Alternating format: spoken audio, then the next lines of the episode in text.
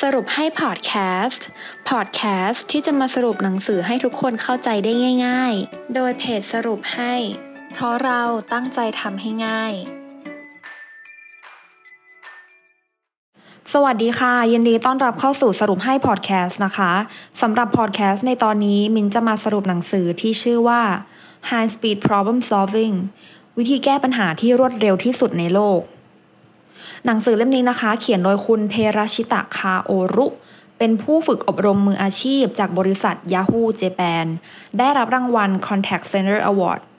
2014 และได้รับรางวัล Leader of the Year 2015 และยังเป็นผู้บรรยายที่ได้รับการรับรองจากจาก SoftBank University ค่ะสำหรับการแก้ไขปัญหาในเล่มนี้นะคะ แบ่งออกเป็น 4 ขั้นตอนค่ะ ขั้นตอนแรกคือการมองปัญหา มองให้ออกว่ามีปัญหายังไง ขั้นตอนที่ 2 หาเส้นชัยกำหนดเส้นชัย สะสางและจัดระเบียบปัญหา ขั้นตอนที่ 3 ไขสาเหตุ มองเห็นภาพรวมและสาเหตุของปัญหา และขั้นตอนที่ 4 เน้นทางแก้ หาทางแก้ไขปัญหาค่ะ การแก้ไขปัญหาอย่างมีประสิทธิภาพและรวดเร็วสุดขีด มีทั้งหมด 4 ขั้นตอนนี้นั่นเองก่อนที่จะไปเริ่มขั้นตอนแก้ปัญหานะคะ มิ้นขอเกริ่นถึงเรื่องประเภทของปัญหาก่อนค่ะ ปัญหาในที่ทำงานนะคะ แบ่งออกเป็น 3 ประเภท ประเภทที่ 1 คือแบบแก้ไขให้ลุล่วงได้ด้วยตัวเอง ซึ่งใช้เวลาแก้ไขได้ภายใน 70 นาที ประเภทที่ 2 แบบมีหน่วยงานอื่นเกี่ยวข้อง แก้ไขภายใน 3 วัน และประเภทที่ 3 เชิงบริหารที่เกี่ยวข้องกับกิจการในภาพรวม แก้ไขภายใน 3 เดือนค่ะ ซึ่ง 90%ของปัญหานี้นะคะ แก้ไขได้ภายใน 70 นาทีค่ะ เริ่มที่ขั้นตอนที่1นะคะ มองให้ออกว่ามีปัญหายังไง ขั้นตอนที่ 1 ก็แบ่งออกเป็น 3 ขั้นตอนย่อยค่ะ ขั้นตอนย่อยแรกนะคะ คือคุณต้องศึกษาหาความรู้เพื่อมีความสามารถในการแยกแยะให้ออกว่าสิ่งไหนดี สิ่งไหนไม่ดี คนที่เป็นเด็กจบใหม่นะคะ อาจจะแยกแยะปัญหาไม่ออก รวมทั้งคนที่ไม่เคยมีประสบการณ์เรื่องนั้นๆด้วย เพราะยิ่งถ้าปัญหานั้นไม่สร้างความเดือดร้อนให้เรา เราก็จะไม่เห็นว่าเป็นปัญหาทั้งๆที่มันเป็นปัญหาอยู่ตรงหน้าค่ะ ขั้นตอนย่อยที่ 2 คนเก่งนะคะ จะมองปัญหาออก เมื่อเรามองด้วยความสนใจเราจะเห็นสิ่งต่างๆ ชัดเจน และขั้นตอนที่ 3 ค่ะ เวลาเราเจอปัญหาก่อนอื่นให้สังเกตปัญหานั้นให้ดีด้วยสายตาของคนนอกค่ะ พิจารณาว่าเรามองปัญหาผ่านความเชื่อฝังหัว หรือว่ามองอย่างมีอคติหรือเปล่า ขั้นตอนที่ 2 ค่ะ ขั้นตอนที่ 2 แบ่งออกเป็น 8 ขั้นตอนย่อยค่ะ ขั้นตอนย่อยแรกคือ เทคนิคแก้ไขปัญหาในหนังสือเล่มนี้นะคะ จะใช้ได้ผลในกรณีที่เรามองเห็นปัญหานั้นอยู่แล้ว และปัญหานั้นกำลังตั้งเขา ส่วนปัญหาในอนาคตนะคะ คุณควรแก้ไขด้วยวิธีอื่น ขั้นตอนย่อยที่ 2 มองปัญหาให้ออกว่า มันคือช่องว่างระหว่างสภาพ ที่คุณพึงประสงค์ หรือว่าสภาพปัจจุบัน ขั้นตอนย่อยที่ 3 หากคุณกำหนดเส้นชัยอย่างตรงจุดนะคะ และครบ 3 ข้อนี้คือกรอบเวลา ผู้ปฏิบัติและมีความเป็นรูปธรรม มันก็จะทำให้คุณย่นระยะเวลาในการแก้ไขปัญหาลงได้มากค่ะ ขั้นตอนย่อยที่ 4เก็บรวบรวมเฉพาะข้อมูลที่จำเป็น หรือว่าข้อมูลอันมีค่าด้วยความเร็วสูงจากทั้ง 6 แหล่ง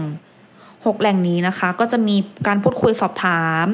การสังเกตพฤติกรรม การวิเคราะห์การปฏิบัติงาน การระดมสมอง แบบสอบถามและการปฏิบัติแก้ไขค่ะ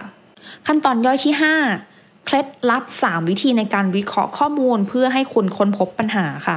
เคล็ดลับที่ 1 เปรียบเทียบเชิงปริมาณว่ามันมากหรือน้อย เคล็ดลับที่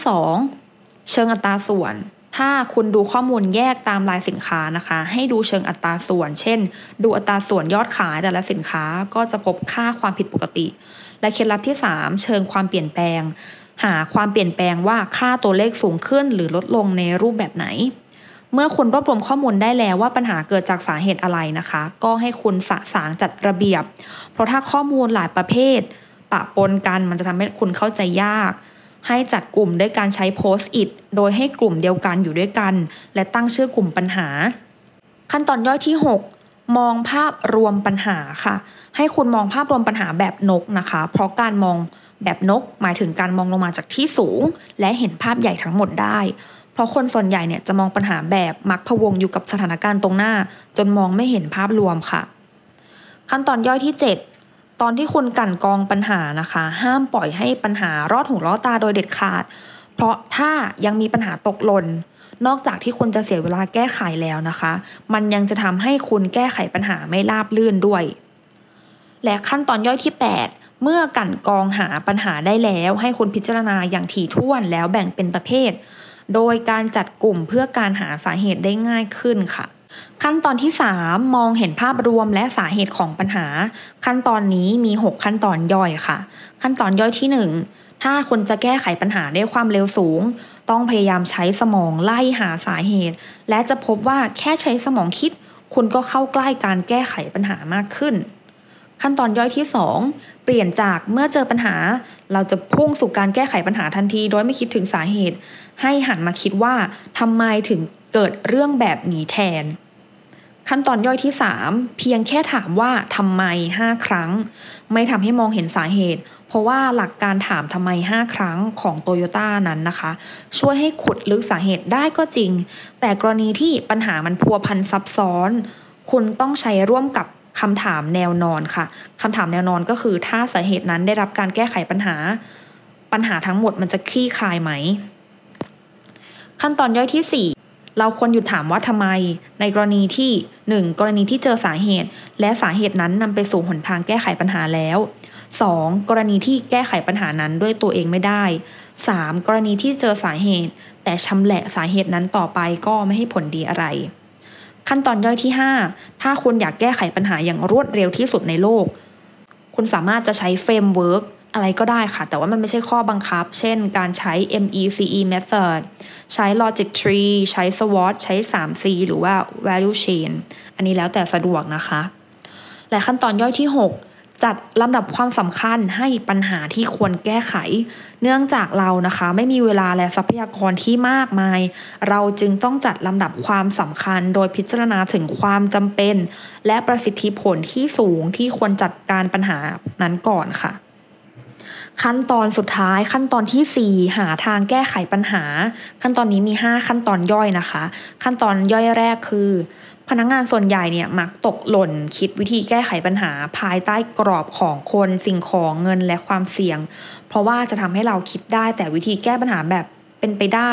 ในทางปฏิบัติหรือว่าวิธีแก้แบบมีข้อจำกัดค่ะ ขั้นตอนย่อยที่ 2 เมื่อคุณหาทางแก้ปัญหาได้ ให้ตรวจสอบว่าคุณเคยลองใช้มาก่อนแล้วหรือเปล่า เพราะวิธีที่เคยใช้เคยล้มเหลวมาแล้ว อาจจะทำให้เราเสียเวลาแก้ไขได้ค่ะ